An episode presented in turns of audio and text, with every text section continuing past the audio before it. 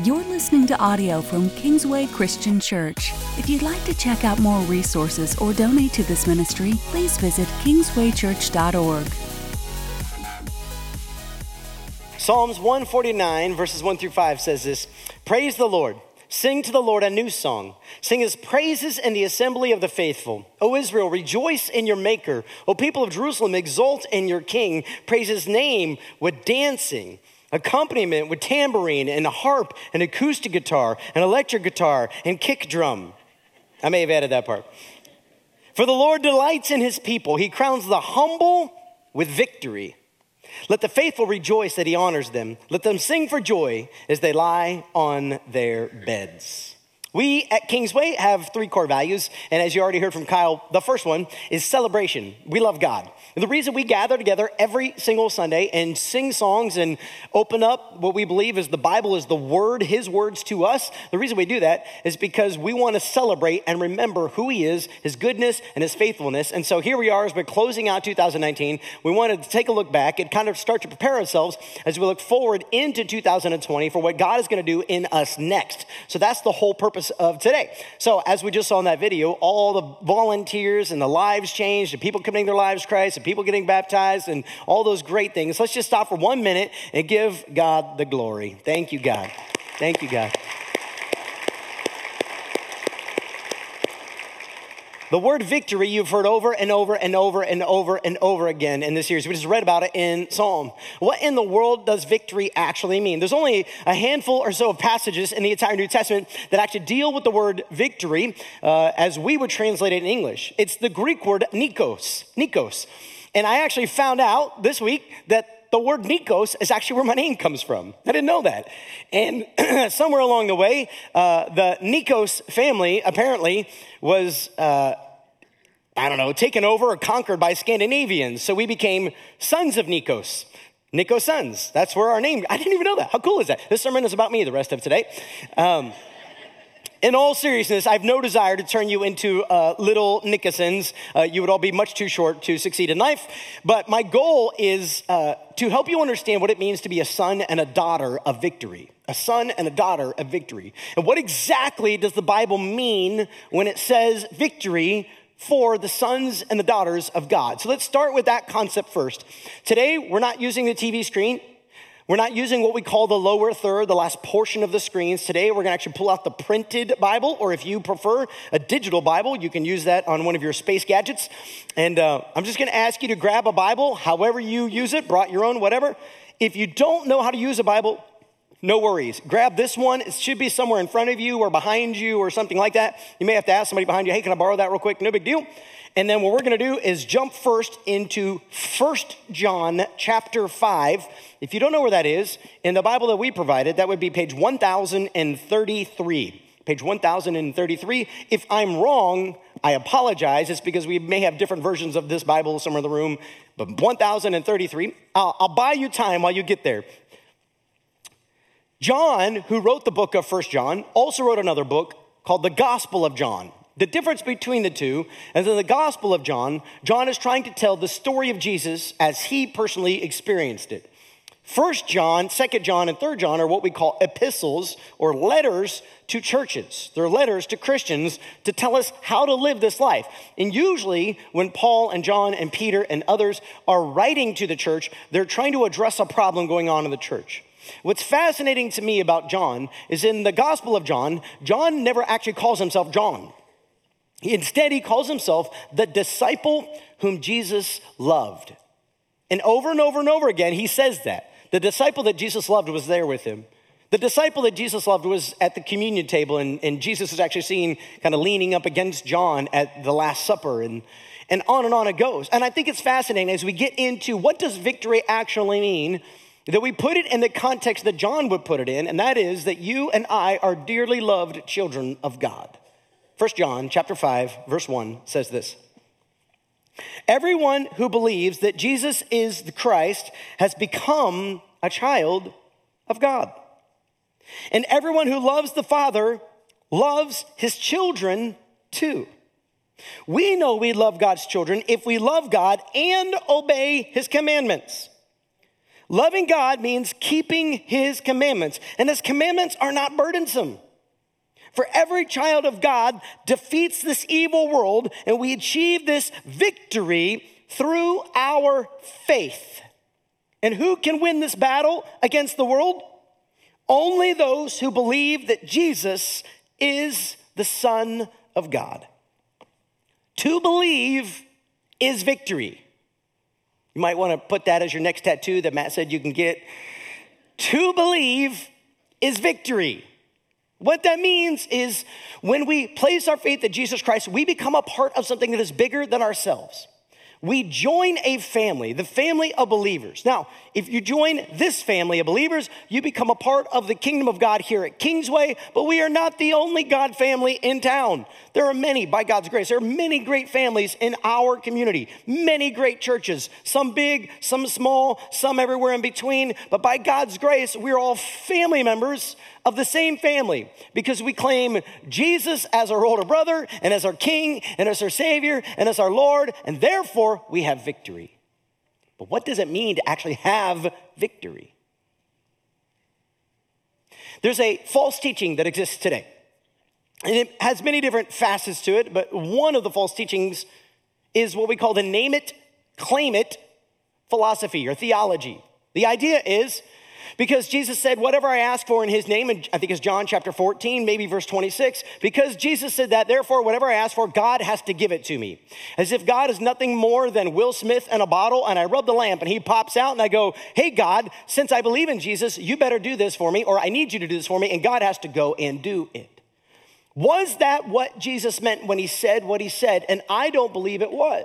But I believe what is accurate is tied directly to this concept of victory. So the questions that we need to ask and discover in our time here today is what does victory mean? What is the victory over? How do I live in light of victory today? So, with that, what I want to do is take you to a text. We'll spend the rest of our time in that one text, but it's long and it's powerful. So, go ahead and turn with me there. 1 Corinthians chapter 15. Now, if you don't know where this is, I believe it's page 959. Yep, in this Bible. 1 Corinthians chapter 15, page 959. If you're watching at home, I don't know how to tell you where to find it. You can listen and look it up maybe on a digital Bible app or something. You could Google it. BibleHub.com will help you out. There's lots of ways to find it.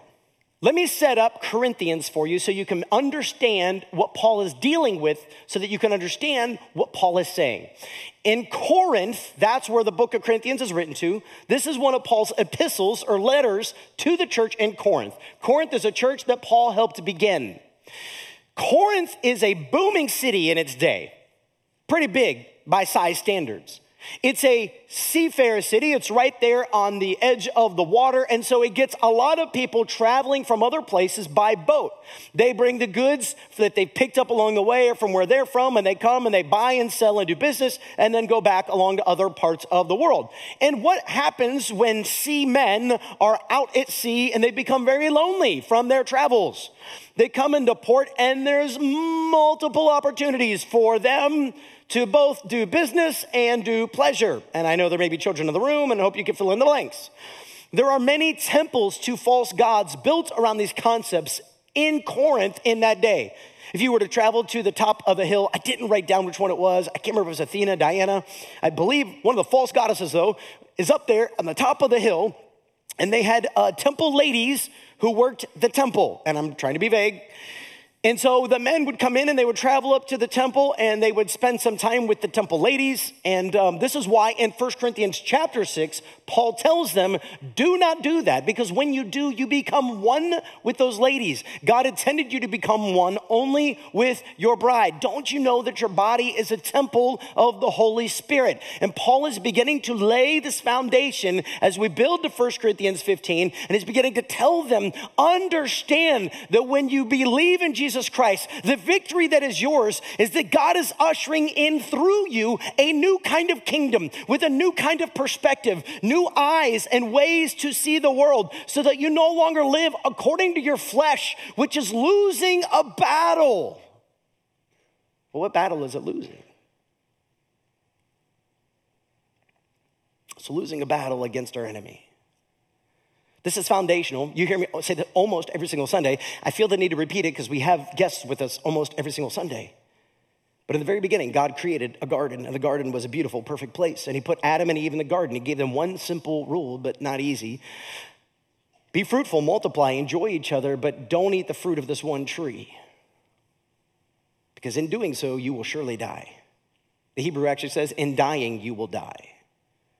Well, when Eve ate of the fruit and gave the fruit to Adam, what the scriptures teach us is year after year after year, every person born has then been born into a fallen world. And now we find this battle, but the battle, as John already told us in 1 John chapter 5, the battle is for obedience. That's what the battle is over. Because God wants to usher in a good and kind and merciful and loving and righteous and just kingdom. But the kingdom doesn't find its heart or its place easily in the hearts of men and women. Instead, the kingdom is being fought against by an enemy. You may have heard of him called Lucifer. We often call him Satan, whatever phrase you want to use for him. And I know if you're visiting, you're like, I don't know if I believe in all that junk. I know. But you can't put biblical texts together without understanding this very crucial principle. Because since that fall, we've all been outside the family looking for a family, and God created a family in Jesus Christ. Now, the church in Corinth is birthed as a family in the middle of this town, and it's a hodgepodge group of people. Some are true family members, like biological family born of the same group, and they've come to faith together. But others are kind of piecemeal together, and they've been kicked out of their families, and they're finding a place together in this local gathering in Corinth. Now, the problem is, as time has gone on, and as Paul left the city, what's happened is Satan and others who want to see the church fail, they've come in and started spreading lies. And people are starting to question their faith. They're questioning whether they should believe at all. They're thinking about giving up and walking away. How can we know? I mean, it's crazy. Really? A guy raised from the dead? That's just nuts. You really believe that? No smart, intelligent person could ever honestly believe that. To which Paul writes, 1 Corinthians chapter 15, verse 1. Let me remind you, dear brothers and sisters, of the good news that I preached to you before. You welcomed it then, and you still stand firm in it. It is this good news that saves you if you continue to believe the message I told you. Unless, of course, you believe something that was never true in the first place. In other words, Paul's saying, look, don't forget when I came to you and I lived among you. I didn't even ask you to pay me. I didn't bring miracles. I didn't bring all these lights and shows and sounds. I brought a simple gospel message and you believed it in your hearts. Unless you never really believed it in the first place, or unless the message you believed wasn't even true. He goes on, no, no, no, it is true. Here's how you know. Look at verse three. I passed on to you what was most important and what had also been passed on to me. Christ died for our sins, just as the scripture said. He was buried and he was raised from the dead on the third day, just as the scriptures said. He was seen by Peter and then by the 12. And after that, he was seen by more than 500 of his followers at one time, most of whom are still alive, though some have died. Then he was seen by James and later by all the apostles. And last, as though I had been born at the wrong time, I also saw him. For I am the least of all the apostles. In fact, I'm not even worthy to be called an apostle after the way that I persecuted God's church. Now, if you're visiting with us today, if you're watching at home online, you're not sure about this Jesus guy. I get it. Totally get it. I had to wrestle through this at one point myself before I could accept faith as my own. In essence, what Paul is arguing is this your faith is anchored in a reality, in a historical event. You don't have to believe the event, you don't have to take Paul at his word, but you do have to explain some things. There's some splaining to do. And here's what it is Jesus died on the cross. Almost everybody in the world believes that, but he also rose from the dead. He didn't fall asleep. He didn't just pass out in a coma and they thought that he was dead, but he wasn't. He was full on dead. And then on the third day, he rose again. And Peter saw him, and James saw him, and then 500 of the other disciples saw him, and then the other disciples saw him, and I saw him. Some of us are dead, we can't testify anymore, but the rest of us who are alive, we can testify. Now, you may say, well, that sounds great, but how do we know that the Christians 30, 50, 100, 200 years later didn't just make that up? And here's the way that you can know, or at least the way that I have anchored my soul into knowing. Here's how you can know. How else do you explain the radical change that came in guys like Peter? Peter, before Jesus died on the cross, he's hiding in the upper room. He's hiding and actually denying that Jesus was ever even a friend of his in front of a small girl, a teenage girl, because he's afraid that they're going to kill him too. That same Peter goes out on Pentecost and boldly proclaims. He gets arrested, he gets beaten nearly to death, and he says, I can't help it. I have to testify. Something happened to Peter to change him from afraid to bold. And not just Peter but over 500 other people. So powerful was their testimony. The Christians started popping up all over the place in ancient Rome, to where there are roughly 2 billion of them today. So either they literally saw something that literally changed them, or they all decided together, let's get the poo kicked out of us for the next couple decades. Let's literally be cut in half Let's be chased by animals and killed. That's what happened in the Colosseum. Go to Italy, see it for yourself. Let's literally be killed and tortured and brutalized for the next hundred years because we're all lying and have agreed to lie together. Does this sound like what you would do? Or the first time that Nero or somebody else threatened to have you killed, would you be like, ha ha, I was just kidding, whole thing was made up? Really, keep the lions. I'm good, I'm good. But if you saw something as radical as a man raised from the dead, all you'd be able to say is, I don't want to die that way. But I don't know what else to say. I saw what I saw. So, how does that lead us to victory? 1 Corinthians chapter 15. We're going to do one, two, skip a few. Jump down to verse 13 with me. For if there is no resurrection of the dead, then Christ has not been raised either. And if Christ has not been raised, then all of our preaching is useless and your faith is useless. In that case, verse 18, I should say that, verse 18. In that case, all who have died believing in Christ are lost.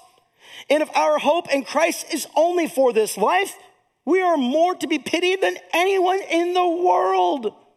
In other words, what Paul is trying to argue at this point is if Jesus didn't actually raise from the dead, then Christian, go ahead home and enjoy your Sunday morning. Sleep in. Get ready for the football games. Go get ready for work and school or whatever you got going on this week. Go get ready for the big parties coming up. Don't worry about it. You're wasting your time. But if he did raise from the dead, it's a game changer. It changes everything. Everything. We're, we're to be more pitied than anybody. Why? Because we have sold our lives to the gospel. We have chosen to live in such a way that is different and radically different from this world. We've missed out sometimes on fun and pleasure and opportunity. We've missed out on things because we believe there's a greater joy, a greater hope, a greater promise if we live the life that God has called us to live. We're banking on a resurrection and we're banking our eternity on it. And Paul's saying, and you're not wasting your life. Take a look at verse uh, 20. But in fact, Christ has been raised from the dead. He is the first of a great harvest of all who have died. In other words, that's us. He went first, then we followed in order. Look at verse 23. But there is an order to this resurrection. Christ was raised as the first of the harvest, then all who belong to Christ will be raised when he comes back. After that, the end will come. When he will turn the kingdom over to God the Father, having destroyed every ruler and authority and power. And what we're talking about specifically is in the unseen realm. That, yes, kings and, and, dictators and evil people who hold positions of authority, who exert their authority in a way that does not bring God's goodness to earth. Yes, also, but it's because they are surrendered to a different kingdom that is not God's kingdom. So when Jesus came and he lived as one under the law and he bore the weight of the law and he fulfilled the law by never sinning, therefore when he died and he rose from the dead, God gave him authority over everything so that he could destroy your enemy. So what does victory mean? Victory means your enemy has been defeated. Yeah. Everybody's like, I don't know, I want to clap for that. I don't know if I should clap for that. And you know why that's powerful? Because when we sing songs like, I'm gonna see a victory, you've already seen a victory. You've already seen it. You've seen it because Jesus rose from the dead, and you will too. And why is that powerful? Let's just keep reading. Verse 25 For Christ must reign until he humbles all his enemies beneath his feet. And the last enemy to be destroyed, verse 26, is death. Hebrews, the book of Hebrews tells us that all men have one common fear the fear of death. Now, I love to listen to uh, podcasts, read books, and read web articles by agnostics and atheists and talking back and forth with Christians and people of other faiths and religions. I'm very open minded in those ways. I want to know either my faith is real or it's not. And so I want to have those conversations as much as possible because I believe that every time I have them, my faith goes deeper. I don't have all the answers. I have lots of questions. Anybody here who has doubts? Me too. But I anchor many of my doubts in listening to those things and hearing the other side. And every time I do, I go, My God is so good. My God is so good. Many people today claim they have no fear of death because they believe that when they die, it'll just go, they'll just cease to exist completely whatsoever. But I don't buy that. I'm not saying they're lying because I don't know what they really feel. I can never tell a person what they really feel or what they really think, but I don't buy it. And part of the reason I don't buy it is because scripture says there's one thing that gets everybody the fear of death. Because death is the ultimate unknown. as we've been dealing with death in our family, I sometimes get questions from my boys. And what I could tell them is, guys, here's what I know scripture says with certainty. The rest of it, I'll tell you when I get there, except for that I can't. Because once I get there, I won't be able to report back to you anything else that I've learned. There's anxiety about that. And what Paul is saying is, what Jesus did in the death and the resurrection was he took the key that kept everybody chained in shackles to the fear of death. He took it and he released any captive who wants to be set free. So now death has no sting. Why? Because there's nothing to fear anymore. I can live my life for the glory of God, and the worst that any anybody anywhere could do to me is kill me. Great. I get to be free with my Father in heaven for eternity. Bring it. If that's the worst that you can do to me, then you've got nothing on me. I am now free, free to live life in a way that is pleasing to my Father and not worry about whether I'm good enough or significant enough or I measure up enough or I've, I've done enough or whether or not it's going to hurt or whether or not the sacrifice will be too great. No, no, no, no. I am free, finally free, because Jesus triumphed over my enemy and he gave to me the victory. So now I don't live my life to attain the victory. No, I live my life from the victory. Sometimes when I'm playing games with my kids and we say, okay, we're gonna flip a coin, and I'll say, okay, here we go. Heads I win, tails you lose. You ready? Wait for a second. Ready? Heads I win, tails you lose. Either way, what? You have kids, right? Go and be blessed and use this. Okay. now, it doesn't work anymore. It only works the first couple times. Then mommy goes, Boys, your daddy's trying to trick you. But listen, that's what this is like. It doesn't matter what happens next. Heads I win, tails you lose. No matter what, I win. The victory is mine. My Savior has won. He rose from the dead. There's nothing you can do to me. Anybody, anywhere. Do you know why that's powerful? It means that I'm free to live the gospel. It means that I am free to forgive others when they have hurt me. It means that I'm free to seek forgiveness from others that I have hurt. It means I'm free to do business in a way that is pleasing to God and not worry about whether or not it's all going to work out in the end because my Father promises, He promises He'll take care of me. I'll always have clothing and food, I'll always be provided for. I may not be the wealthiest, but He'll always take care of me.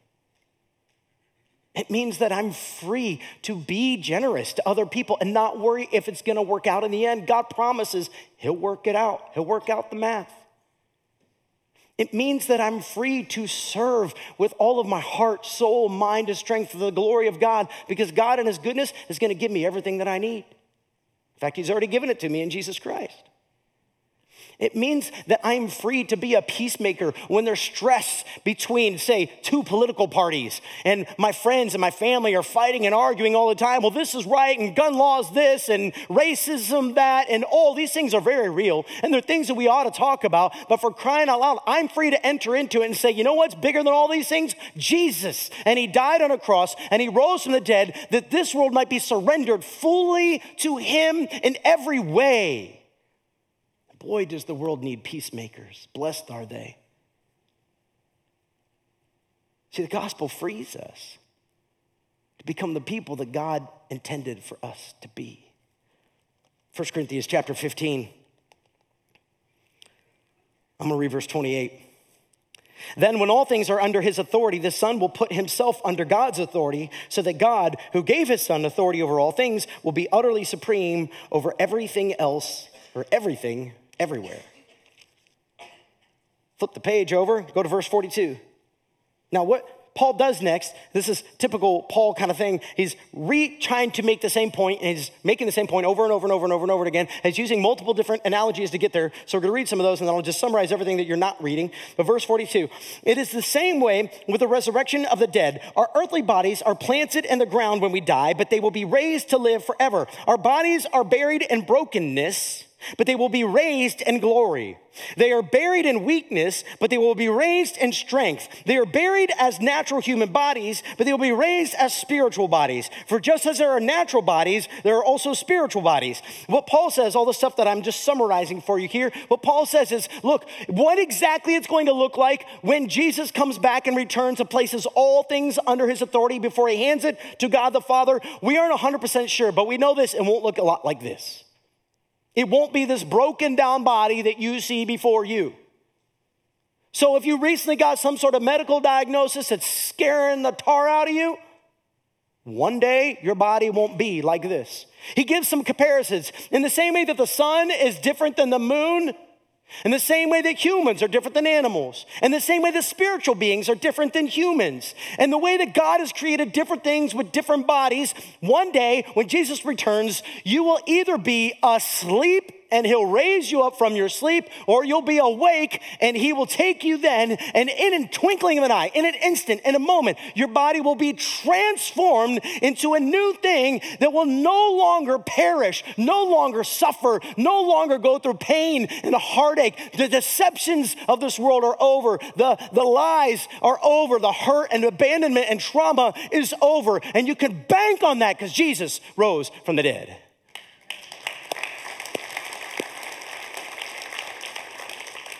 The reason that's powerful, so if you're visiting with us, you're like, why is all that powerful? It's because Paul is trying to tell you you're living in a world that's passing away. It's going bye bye. Paul uses the analogy of asleep here, and what he really means is dead. You're like, why didn't he just say dead? Because we tend to think of dead as final. So Paul uses the analogy of asleep because he doesn't want you to think of death as final. He wants you to think of death as like a sleep. Some point after you fall asleep, you're gonna what? Wake up. Now, because it's Christmas break, heading into New Year's, it might be a little longer than usual, but if you're dead, when Jesus comes back, if you're dead, you're asleep, you'll wake up. But if you're alive and Jesus returns, great. Either way, same outcome. Same outcome.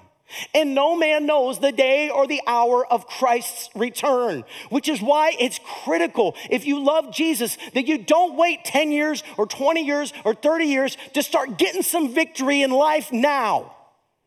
It's critical you don't wait for some future day when something changes or something happens to motivate you, but you start saying today, I believe that Jesus is the Christ, the Son of the living God, and I accept him as my personal Lord and Savior, and therefore I surrender my life to him. And the question then following that is, where do you need victory in 2020?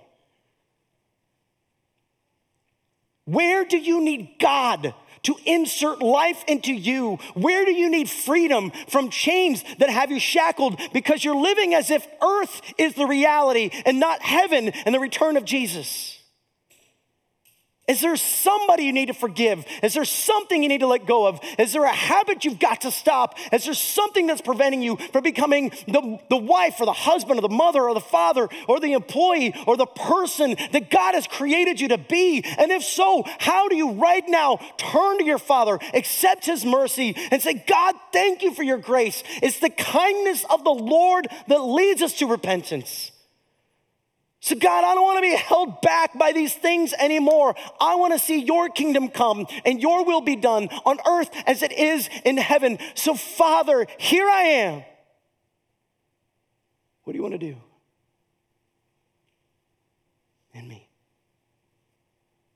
1 Corinthians chapter 15, verse 51. But let me reveal to you a wonderful secret. We will not all die but we will all be transformed. Verse 53 For our dying bodies must be transformed into bodies that will never die. Our mortal bodies must be transformed into immortal bodies.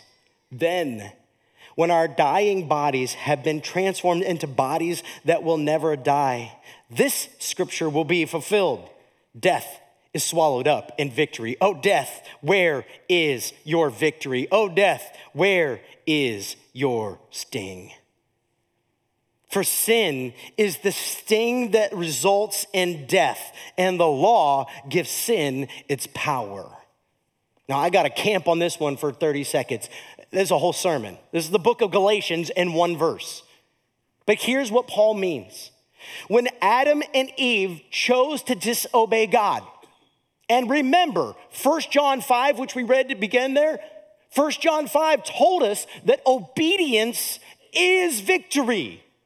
So when Adam and Eve chose to disobey, what happened was death, that is really death, entered into this world. This is why there's so much fighting and backbiting and devouring and evil in the world today. It's not because those people who disagree with you are wrong and you are right. It's because sin entered the picture, but not just sin, an enemy who seizes sin and tries to bring it about all over the earth so that the earth is full of disobedience.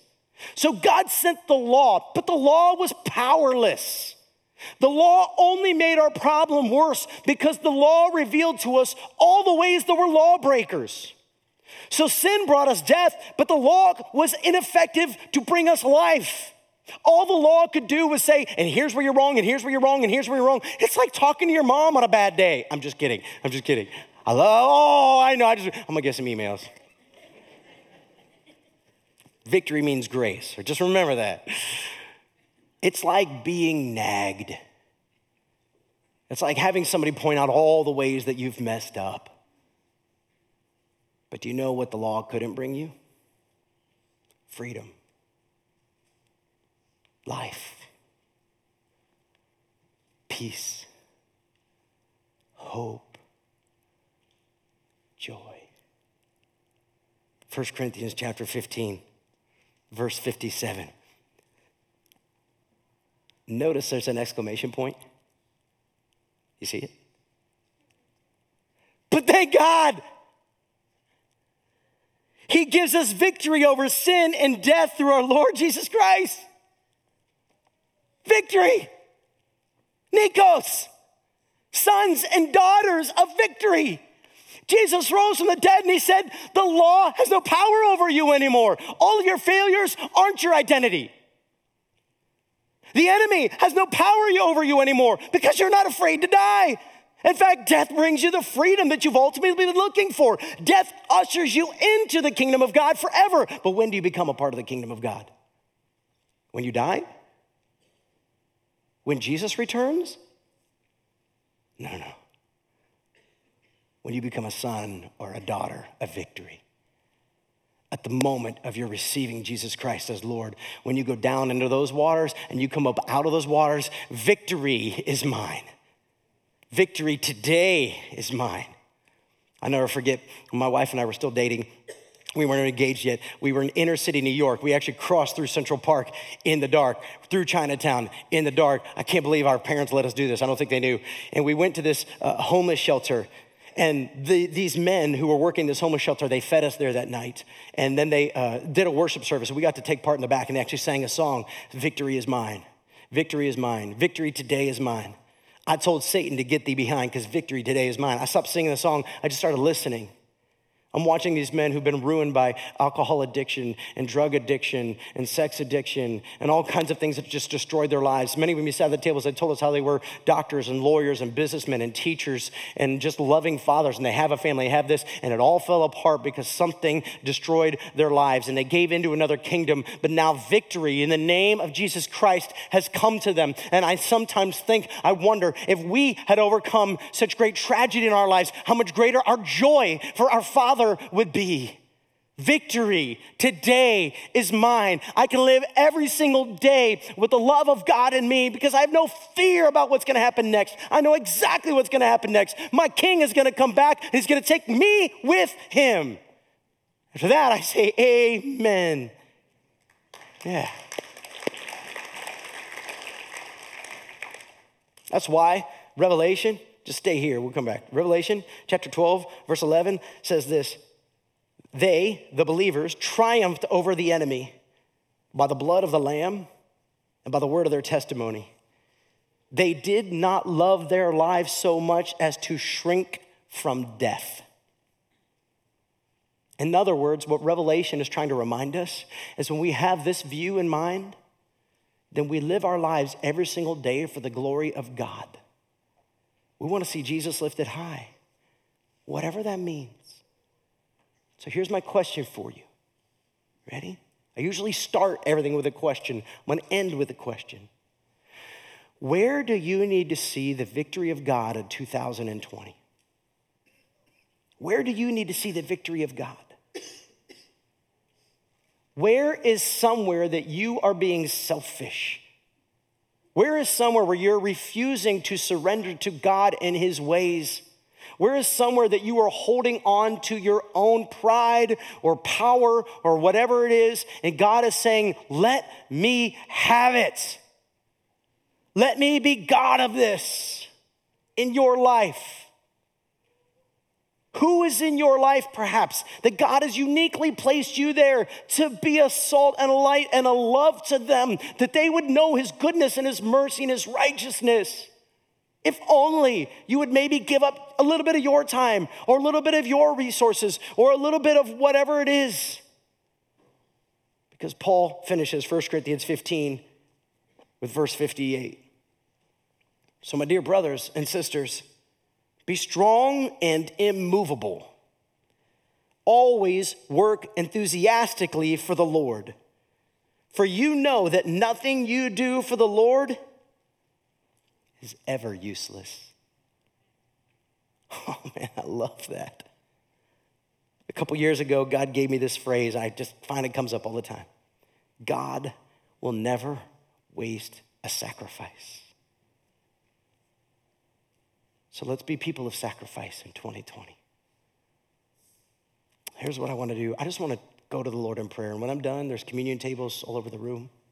Our Connect team is ready to talk to anybody who wants to connect with God. There's offering baskets all over the room if God has led you to give generously to his church. But this ain't gonna be no short prayer.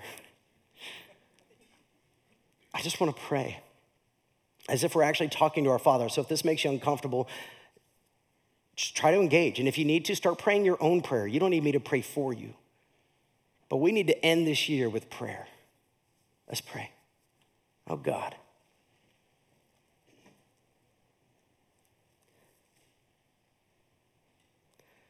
Victory is mine. Victory is mine. Victory today is mine. I told Satan to get thee behind, because victory today is mine. Father, may I embrace that truth. You tell us to sing songs to you, even new songs to you, even while lying in bed. To be a people so full of joy, so full of praise that our hearts can't hold back the confidence that we feel in you. That no matter what we're facing, no matter our fears and anxieties about what is about to come, the confidence that instead comes of knowing our Savior and our Lord has risen from the dead. So, God, all those things that get in our way and prevent us from knowing you and experiencing you and living for you and bringing your kingdom of heaven to earth, God, would you destroy those? I pray right now for men and women in the room who desperately need to forgive somebody and they can't seem to let go of the anger and the bitterness or the rage or the insecurity that they feel. God, give them freedom. Give them freedom. God, I pray for those. I pray for those in this room, Father, who are experiencing relational brokenness right now whatever caused it, whatever led them to this place, it's not allowing the life that is really life in Jesus to be lived out in their home and in their lives. And they've got to swallow their pride. Somebody's going to have to die so that everyone can find a little bit of Jesus' life inside them. God, I pray, whoever the Holy Spirit's tugging on the heart right now, that they would be the one to go first Father, there are people in this room, and you've been calling and moving and stirring and, and, begging them to join you in advancing your kingdom on this earth. And God, in our community, there are children right now who do not have a home. God, would you raise up people in our community who say, it's not just about this great American dream, it's about the kingdom of God. God, there are people in this room who are so sold out to the message of this world. But there's something today, there's something your spirit's doing and they're stirring in them.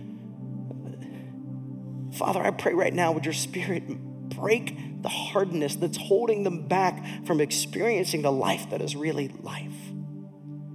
God, in all those ways, in all those places that I can't think of, Father, where the enemy has a foothold, he has a stronghold in somebody's heart. Father, I pray right now. People addicted to alcohol, and people addicted to drugs, and people addicted to their anger, and people addicted to their work, and people addicted to money, and people addicted to pornography, and people addicted to you name it, Father, right now, in the name of Jesus Christ, would you bring the life that is really life? Maybe stop living for this world and start living for a kingdom that is here and is also yet to come. God, would you do something in us greater than we can even now anticipate as we surrender wholly our lives to you? And we ask all of this in the name of Jesus, our Lord and our Savior, and all God's people say.